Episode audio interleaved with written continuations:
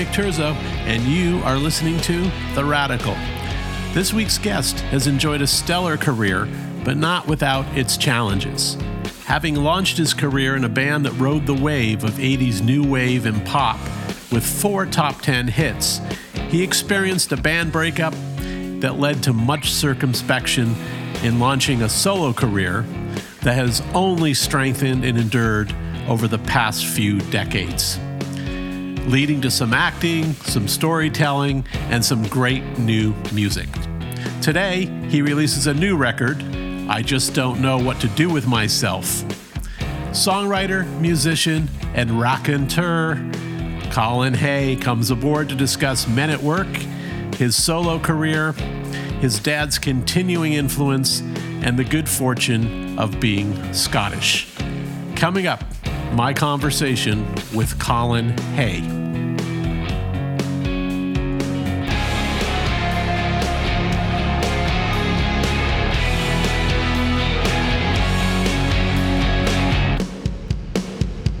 Colin, welcome to the show. I'm happy to see your face, and I'm happy to have this discussion. Nice to be with you. I'm excited you have a new record coming out this very day called I Just Don't Know What to Do With Myself, which I think a lot of us felt pretty deeply in the last year and a half. Tell me a little bit about the record. When did you record it, and how did you record it under the circumstances? Well, the circumstances were... I was sitting downstairs, exactly where I am at this moment. I call it the basement, but it is a studio. And my mother, when she was alive and when she came to visit me, she called it the washroom because there's a washing machine in it. And so it doesn't matter how much studio equipment you have in here. If there's a washing machine and dryer within sight, it's the laundry or the washroom, you know. So she would say to me, "I'll just be down in the washroom, son." So consequently, the studio that I have here is called the washroom. So I was sitting here a few months ago, and I had finished this original album of material, which I was hoping to release this year, and but I wasn't sure if I was going to go out on the road on tour. And the record company that I work with, Compass Records, they said, "Well, you know, look, if you go release an album without a tour, you know, it's tough, you know, especially being an independent label, and it's tough to get noticed anyway, but." Really, if you're touring, it just adds to the story, and people, it's the first thing people ask. If you go to people and say, "Look, you know, this guy's got a new record out," one of the first things they say is, "Oh, well, is he touring?" You know, so if you say no, it's even very difficult to get any, you know, print or press or people to take any notice. And so they said, would you consider releasing it next year, early next year, because it'll be upon us before we know it?" And I'm definitely touring March, April, May next year. So I said, "Yeah, that'll be fine." So this is the long answer, by the way. So I was sitting down here, and I was Jerry Marsden had recently passed away, and so I started. I was playing these major seventh chords, trying to practice guitar, and learn about things that I should have learned about when I was 14. And I started to play Don't Let the Sun Catch You Crying, and I liked the way it sounded, and I was thinking about Jerry and the Pacemakers and just that whole period of my life. And so I just recorded it, and I sent it to my friend Chad Fisher, who's a great composer, musician friend of mine who lives in, he has a very fancy studio that he's just built in Santa Monica. And I said, "See what you can do with this." And so he did, and he orchestrated, put some strings and did different things to it, played a little this and a little that, and sent it back to me. And it sounded really beautiful and delightful. And he said, "Well, this is good." He said, "Send me something else." And so I just thought, and he's been badgering me for years to do a covers record, and I always put it off, so I just decided to record some songs because I had the time, because the original record's not going to be released till the new year. So I thought, well, I'm sitting around and I literally didn't really know what to do with myself. And so I thought I'll record some songs that had some kind of impact on me growing up or had meant something to me in my life. And so I just started recording songs and, just songs that sprang to mind quite quickly. I didn't delve too deep or really kind of go out of my mind trying to really concentrate on, obscure songs or even, and there's lots of those that had impact as well. But I just kind of recorded the ones that sprang to mind, quite quickly. So that's what I did. And so when you asked me about how we recorded it like that. We didn't really record in the same room at all. I just would record guitar and voices, and sometimes I put a bit of bass on, but basically I would record the guitars and the vocal. And what I tried to do was I tried to make it so that if you didn't put anything else on it at all, then it would still stand up. You could just go, okay, well, here you go. Here's a record, just guitar and voice, and have that be enough. I tried to make it interesting enough that would be the case. And then I sent it to Chad, and he firstly, he's always been saying, just record an album with just guitar and voice. And then, of course, he put all this orchestration on it and piano and drums and harmonium and things. And so that idea went out the window. But it sounded so great what he did. So that was the process we did. I would send it to him, he would send it back, and then he mixed it. Yeah, because it's beautiful. I mean, and look, I've seen you live where you kind of do the minimalist performance, it's your voice and your guitar and you do your thing. Yeah. Waterloo Sunset, I've heard that, and that is so beautiful. I mean, your vocal performance is incredible. And then everything around it, what a beautiful song. Well, yeah, exactly. I mean, it's one of the greats, truly one of the greats. And, that was playing in the sound system when I was 14 and leaving Southampton Docks, getting onto the Fairstar ship in the Italian line, the Sitmar line, which was going to take us to the New World, Melbourne, and the other side of the world. So, Waterloo Sunset was the song that was playing. That, and also We Gotta Get Out of This Place also was seemed to be the song that they were playing through the system. But Waterloo Sunset had been a hit, of course, and an astonishingly beautiful song, and just lyrically, and of course it has that magic guitar line, which is so fantastic. So that was a song that I just I've never really thought about recording it myself until that moment, and then I thought, well, I'll have a go at that, and it came out quite well, I thought. Right. And do you feel like a lot of this stuff sounds like it's a little nostalgia for you at a point in your life, and I mean, is that a little bit of comfort that you were trying to give yourself last year by kind of playing these songs to yourself, even not just recording them? Yeah, I think. I think not. I don't think consciously, but that was a byproduct of recording the songs. I remember when I recorded Waterloo Sunset, and I played it back to myself, and I spontaneously had tears when I listened to it. Not because of my performance or anything, but because of the fact that I was transported back to Hamilton Street, where my mother and father had a music shop in Scotland, in the southwest coast of Scotland, and so I was transported back to there, where when the shop would close at 6:00 every night, often my father would call me into the shop after hours, and he would play DJ because he had to listen to music to know what he was selling, and so he would sit there and he would play different songs to me. what do you think of these guys? You know, and he would play me the Beatles, and he'd go, I think they'll do quite well. And I said, yeah, I think you're right. So I was transported back to that time, which was truly a magical time in my life. Yeah, what was their? I'm curious about your kind of migration story. What was the impetus for that? Like, you know, it's a pretty far. It's kind of going around the other side of the globe. Yeah, you can't really go much further, and if you do go much further, you're on your way back.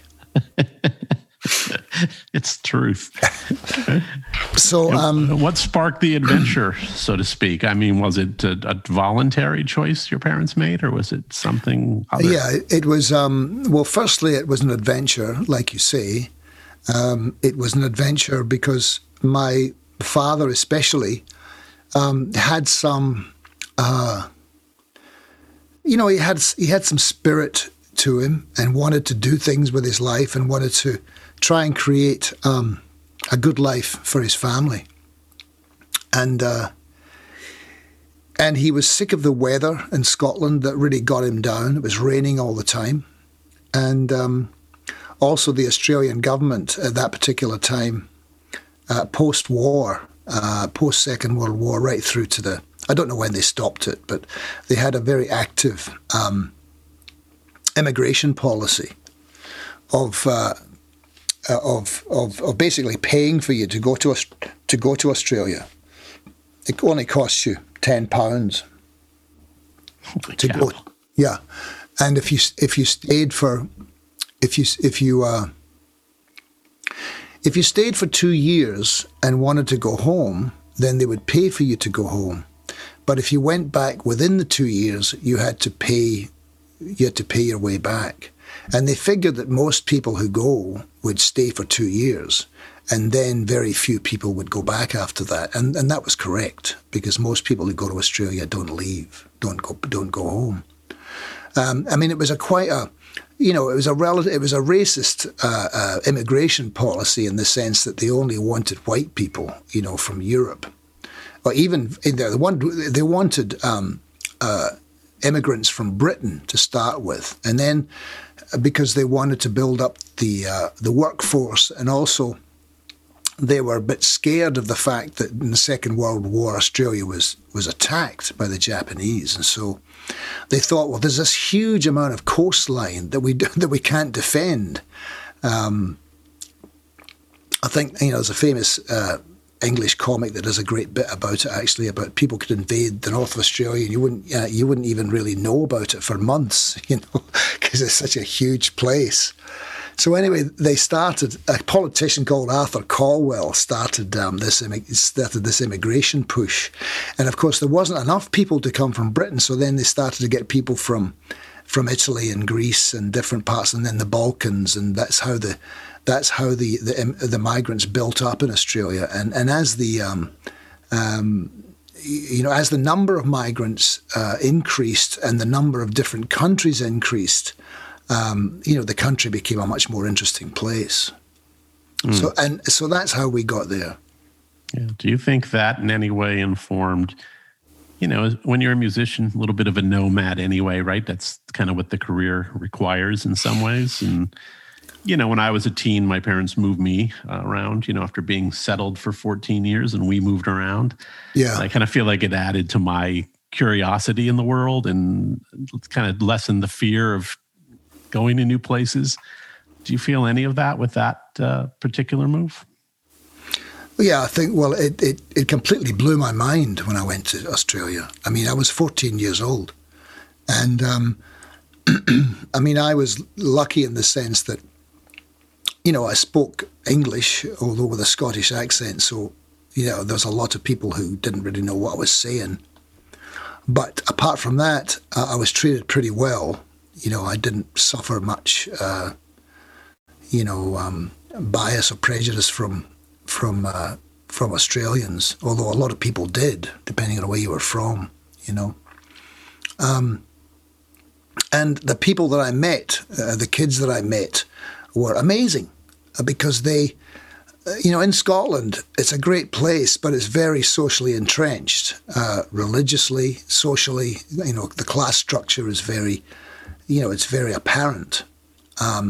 Whereas in Australia, you know, there is a certain amount of class structure, but it was much more egalitarian. It was much more, you know, somebody with immense wealth could be, you know, just wandering around on a Saturday with, you know, flip-flops and shorts on, and how people looked had no real, you know, direct bearing or reference as to their standing in life, you know. So the kids that I met were just, they were much freer than when I was growing up in Scotland. People that I met, the kids, they would go surfing, you know, and they would drive down to the surf, and they didn't even have car licenses, you know. They had cars. There were 16 of their parents. I don't know whether their parents knew, but they would just drive down the coast and stay there, just sleep on the beach, you know, and drink and smoke weed, you know, and go to school. But everything was just, you know, there was no big deal, you know. And you'd go down to the ocean, and the ocean waves were massive, you know, and the weather was incredible, and the girls were beautiful. It was just amazing. You know, it was completely different from how I was brought up, you know, Scotland. Fantastic. And I assume, you know, with your father's kind of interest in music, that they encouraged you? I mean, did they, they both want you to play an instrument? Did they not? Or is that just you on your own? I mean... Well, in Scotland, everybody sings, really. You know, there's a lot of people in Scotland who are musical. And I think there's a tradition of it. There's a tradition of... Billy Connolly has a great comedy bit about it too, about, you know, that's how you get into a party, you know, is your ability to be able to sing a song, you know. Otherwise you don't get into the party, because if you go to a party, you have to be able to sing. So I think there's a little bit of that, you know. But my father was on the stage when he was young. He was a singer and a dancer and what they called a child prodigy. And he was a beautiful singer, my old man. And it was very charming, was very funny, and indeed, I think, was a good writer. Although he never wrote, he wrote a few things on bits of paper that he would show to me later in his life. He would, I'd go, you know, I'd go home, and he'd be sitting there, and he goes, "Hey, what do you think about that guy?" He goes, "The guy with the pigtails, you know, that guy, Snoopy Dogg. He's good, that guy. Have you seen him?" You know, and then he would go, "I wrote a wee verse. I was listening to a song and I wrote a verse." And so he would write different rhymes, you know, when he would hear music on the television. Anyway, to finish answering your question, my mother and father were both. It was in the genes. My mother could sing and my father could sing, and indeed they did. And they were both beautiful dancers. And I didn't inherit that great trait really. But and encouragement. It was paradox. Well, it was. I don't know if that's the right word. It was. They gave me. They paid for singing lessons when I was about 15, 16 years old, which was good. And then, when it became clear that that's really what I wanted to do, then they became worried. So it was fine if it was a hobby, education or hobby. Yes, once it was going pro, not so good. Not so good. So, no. Yeah. What did I want to ask? So, look, I don't want to go back, because you've talked about this probably 15 million times, and go through your history of Men at Work. That just wouldn't be fun for you. And it's well enough known. You had enough of hit songs, enough top 10 hits. My curiosity is really, did that primarily happen in America, or did that break out of Australia and then you guys... found your way?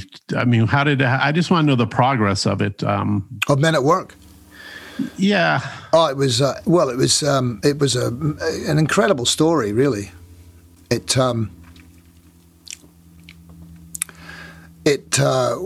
were a Melbourne-based band, and we had a good band of interesting musicians and interesting personalities. Ron Stryker, the other guitar player, was very inspiring to me. He would create these soundscapes and very interesting writer, and so he opened my mind up to a lot of things and made me a better songwriter, I think. So we came together in the middle of '79, and then we started to. Ron and I were playing for a year before that, but when the band finally came together, and in the middle of '79, and we started playing out in places, we immediately started to draw a crowd, and then the crowd just got bigger and bigger, and we had to move to different venues, bigger venues, and so. We did that for about 2 years. And so we had this gradual increase in audience and increase in the number of songs that I was writing and that we were playing. And so we felt we were on our way, in a very humble way, but still, we didn't have a record deal or anything, but we were playing to maybe, 1,000 people, which was a lot of people to put into a room without any kind of record deal or anything. People would just go, okay, and it was usually on a Thursday, Friday, Saturday. We played 6 nights a week in different areas of town, in suburbs and in the inner city as well, which were the more hip places to play. But we played a lot of places, and then we got a deal with CBS Records then, which became Sony, and they gave us a deal for a single. So we made "Who Can It Be Now," which went to #2 in Australia, and then synchronistically there was a CBS Records convention. I think it was in Miami. It might have been Puerto Rico, but I think it was Miami. Not quite sure, but anyway, there was this CBS Records convention, and all these CBS Records affiliates from all over the world were there. And Peter Carpin, who signed us, was an A&R guy from Australia. He had the single "Who Can It Be Now," and he didn't even say who it was. He just gave the people the single, played the video, and people got very excited about it and went back home and thought this was going to be a hit. And so the song got released all over the world and became a hit in many places like Switzerland and Israel, I think, was very big, and it broke in different parts of the world. The US was really the last country to pick up on the band. It was probably about 6 months after everywhere else, which doesn't seem like a long time, but in the life of a record, it is quite a long time.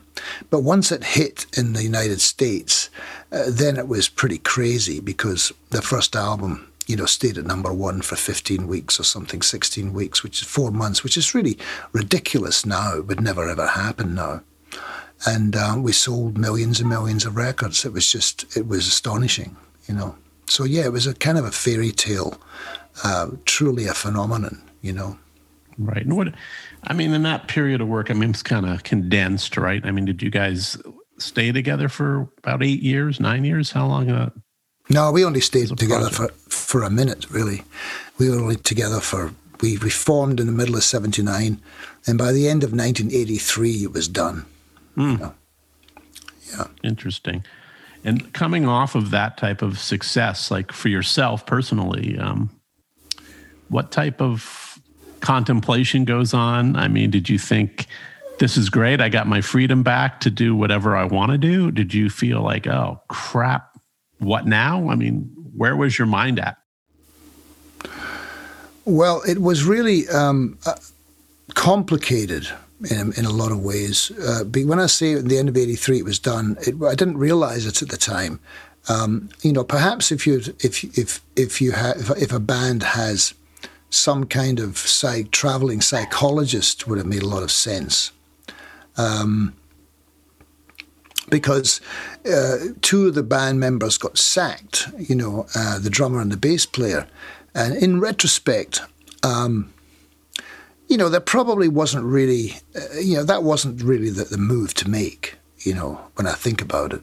Because really Men at Work was those five people, you know, and we had a manager as well, a guy called Russell, who was the sixth member of the band, really. But really the five members, that was what created that sound that played those songs in that particular way. So that was really the band. But of course, one's ego gets the better of you, and you think, okay, well, the four of us wanted to keep going. Greg and Ron and I, and Russell the manager, we wanted to keep going as Men at Work, but it was really done. It really wasn't happening, and so it just kind of. You know, fizzled out, really. You know, Ron left during the third album. He never really particularly liked Men at Work, I don't think. Ron liked what we did before Men at Work. But when the band came up along and we made the first record or two, I don't think Ron was particularly into it, really. Because I think that he thought that the producer, you know, popified the songs to a degree that he didn't particularly care for all that much, you know. He liked I think what we did before that more. Anyway, I'm you know, I shouldn't speak for him. I don't really know his reasoning, but I wasn't surprised that Ron left. And he just said one day, look, he said, you know, he said, I'm going to go home. I said, oh yeah. And I said, are you coming back? And he says, nah, I don't think I'm coming back. That's how he left. He just left one afternoon from the studio, and he just never came back, and left the band. You know, and that was kind of not surprising in a way, you know, because he was a man of few words, you know, and then so it was Greg and I left, and so Greg. When the third album came out and came and went with a whisper, then Greg said, oh, I'm done too. And he didn't want to keep going with it. And then I realized after that, when I was by myself and there was no band left to leave, I realized that really that's what I really wanted. You know, when it was all said and done, I really just wanted to be on my own. And I had been on my own from when I was 14 until I was, you know, 26 or 27. I'd been playing guitar just by myself and writing songs and singing little solo gigs and stuff like that. And that was my natural game. And the band came along. That was the real punctuation mark. That was the abnormal part of my, you know, kind of music career, if you want to call it that. It wasn't a career at that point. But after it was over, I did feel a sense of relief, and I thought, oh, okay, I'm on my own, and I can do what I want, and so that's what I did. And what was I'm sure you didn't do anything immediately, but I mean, let's say within that year or so. I mean, what was that for you? Like, what did you do? I got married. To Linda, this girl that I'd known since university, and we got married, and then I drank, and I, you know, started to develop. I knew that I was in trouble with alcohol, and I was kind of, no one else knew, or no one else, you know, kind of mentioned it, you know, because most of my friends were kind of drug addicts and alcoholics and high functioning. They were very successful people, but, you know, they were just getting messed up all the time. So was I.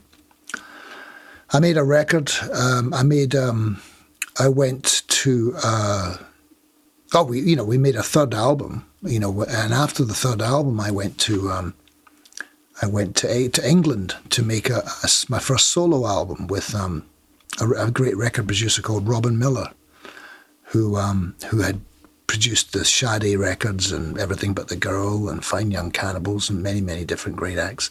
So I made a record with him called Looking for Jack. That was my first solo album, which I did for Columbia. It was a commercial failure. And then I got offered a deal at MCA Records, and I went over there towards the end of the 80s. And that was also a commercial failure in everywhere in the world except for Brazil. And then, so around 1990, 91, I got dropped by MCA Records, which coincided with me moving to California. And I moved here, and then I just started basically with a clean slate. I had no record deal, nothing, no agent. And so I just thought, well, what will I do now? And so I just started doing gigs and making records at home. Mm. That's what I've been doing ever since. And so you're talking about the drinking stuff. I mean, was there a sobriety moment then that happened? I mean, how did you, you know, California's another big move from, I mean, you know, it is from Australia. Yeah. It isn't if you're a touring rock star, I mean, in a way. Yeah. But I mean, where did you get the discipline, like with your creativity, to kind of like just stay very focused as you have? Well, it's it comes upon you. I think that it's not something that I consciously conjure up. And in many ways, I sometimes kind of put it off, you know, just wander around and, you know, pretend that I'm not a songwriter anymore, that I'm done, you know, and I've everything that I've, you know, I did pretty well, wrote some hits and, you know, some songs that people like. But then these ideas pop into your head, and you just kind of find yourself sitting around following them, and then you just kind of, you know, I've got some nice toys down here in the studio, so I just start messing around with those ideas, and, you know, a couple of people come up, and all of a sudden you're, you know, working on a record. You know, it's not something where I feel like I'm particularly focused. I just feel like I'm kind of, you know, it's, you know, what I do. It's what I've always done. So I'm just, you know, trying to do it better. Right. Was there a point, you know, since this is a bit of a lonely game sometimes, was there a point where you felt like, hey, you know what? This is precisely what I wanted to accomplish. You know what I mean? I've got the right size audience in front of me. They're responding to my material. I'm writing great material. Like, when did that moment kind of as a solo artist happen for you? Well, I've had lots of moments like that over the years. And they're all kind of, you know, on face value, they're small moments because they're personal moments, and they're not necessarily in front of big crowds or anything like that. But they're just moments where you kind of feel like you've, you know, you've hit a mark. Just where you know that performance, you know that it's done what you wanted it to do. You know, because you can feel it. You know, I remember playing at the Birchmere in Virginia, which is a gig that's been around since the 60s, or maybe even before the 60s. But and for some reason, I always did quite well there, you know. And I just remember standing on the stage at a sound check, and I'd been there many times before. But I was standing on the stage, and it was the same crew who were always there when I come, and they were happy to see me. And I just kind of done the sound check, and I just was on the stage, and I just had one of those moments where I thought, oh, okay, this is exactly what I'm supposed to do with my life. and it was a, you know, you have those moments of euphoria. They're fleeting, and then they, you know, they come, and then they just go. But it was particularly. It was particularly strong.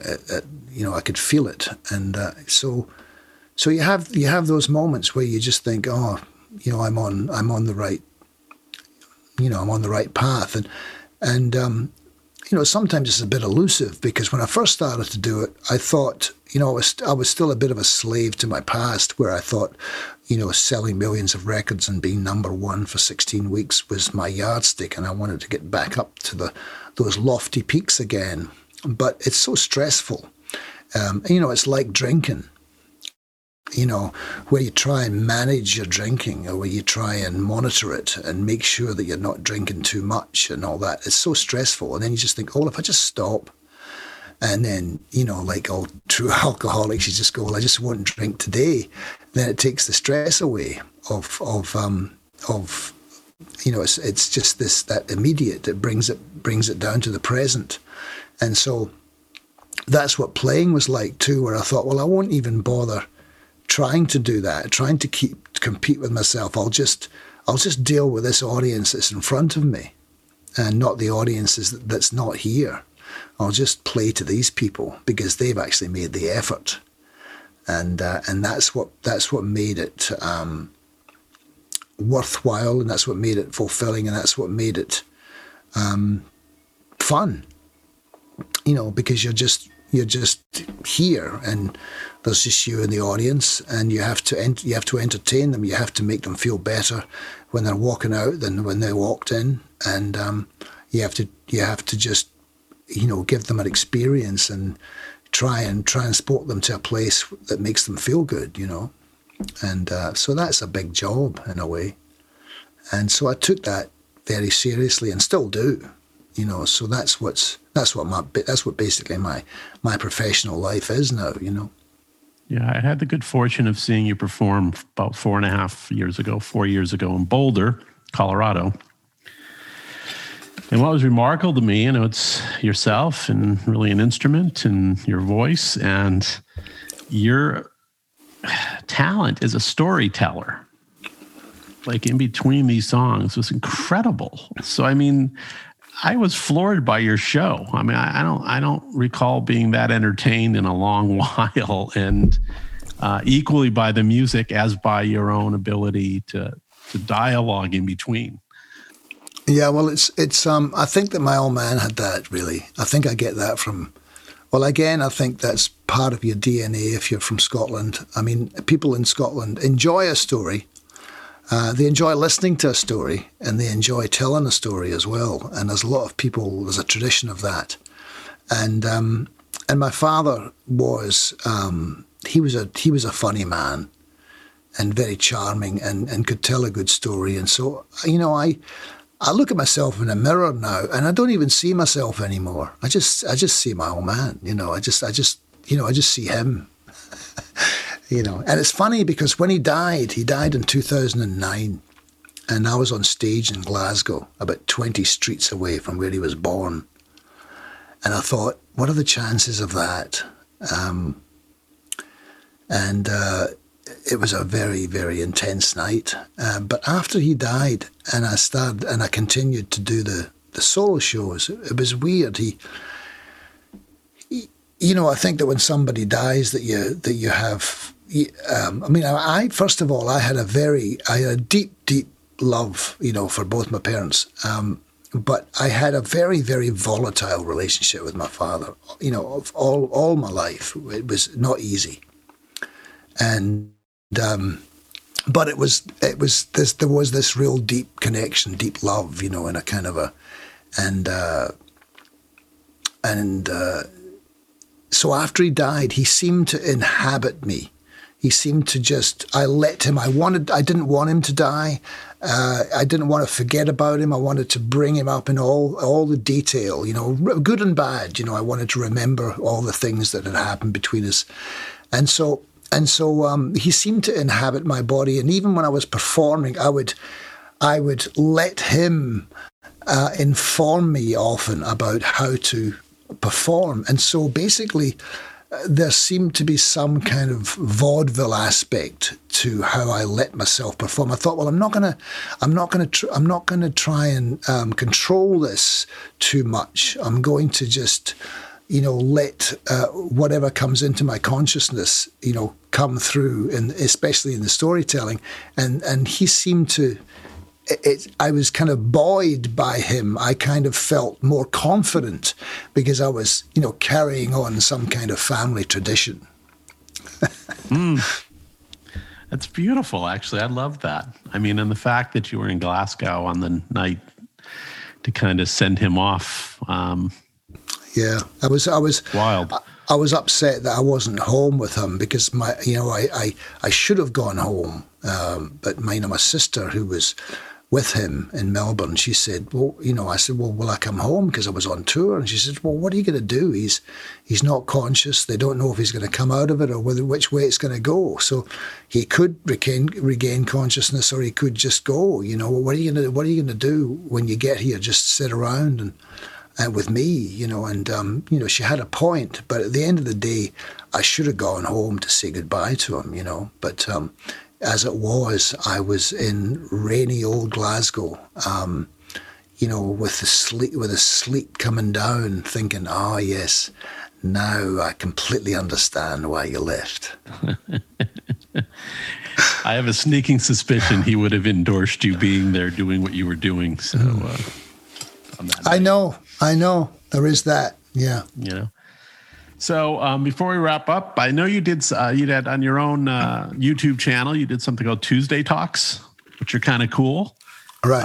I've caught a few of those. Is that something you did kind of primarily during the lockdown last year? Or were you doing those ongoing prior? No, I was doing them because I work with a guy, John Lewaney, his name is, and he. He comes up with some things that he thinks might be a good idea for me to do on social media. Left to myself, I would probably be a lot more reclusive than I already am. But I like to spend a lot of time by myself. But he says, and I did a streaming show. I did a Men at Work show last year. The same band that I have when I go out and tour, like when I'm going out now, I'm going out to, on tour with this band. So it's the same band, but I've just decided to do some Men at Work shows with the same band. We're just playing a Men at Work set list because people seem to just want to see that. They don't really care, who's in the band as long as I'm there and as long as they hear those songs, and this band plays them really well. And so I did that streaming show, and then John said, well, okay, the songs sound really great. Why don't you just split them up and we've got all the masters and just, talk about each song. I've never really done that before, ever really just talked about, okay, where this song came from. So it made me think about it. But people have just been people seem to have responded to it really well, Come with me. No, they're fantastic. I mean, I love them. I mean, so accessible, and it is fascinating to watch you break down those songs. I mean, for me, so it seems like others too. I'm not the only one there watching. Yeah, so. Exactly. And how do you feel, like, touching on that real quick? The social media thing, is it friend or foe? I mean, has it been helpful to you? I mean, as you've kind of taken more control of your own career, has it made it easier to find an audience, harder? Is it annoying? Is it great? I think it's definitely a friend. If you find something to do that that's comfortable. There's nothing worse than kind of, you should do this because that's what people are doing. I don't know how to do that. I don't really know what you're talking about. So it's not for it. I just basically do things that kind of make sense to me. And sometimes like those things you're talking about, just kind of made sense. I was sitting around the studio and I just thought, okay, I just turn on this machine and can you talk about this song? Can you talk about that song? So it was a fairly natural thing to do, Right. Awesome. Well, I'm excited for the new record. Congratulations.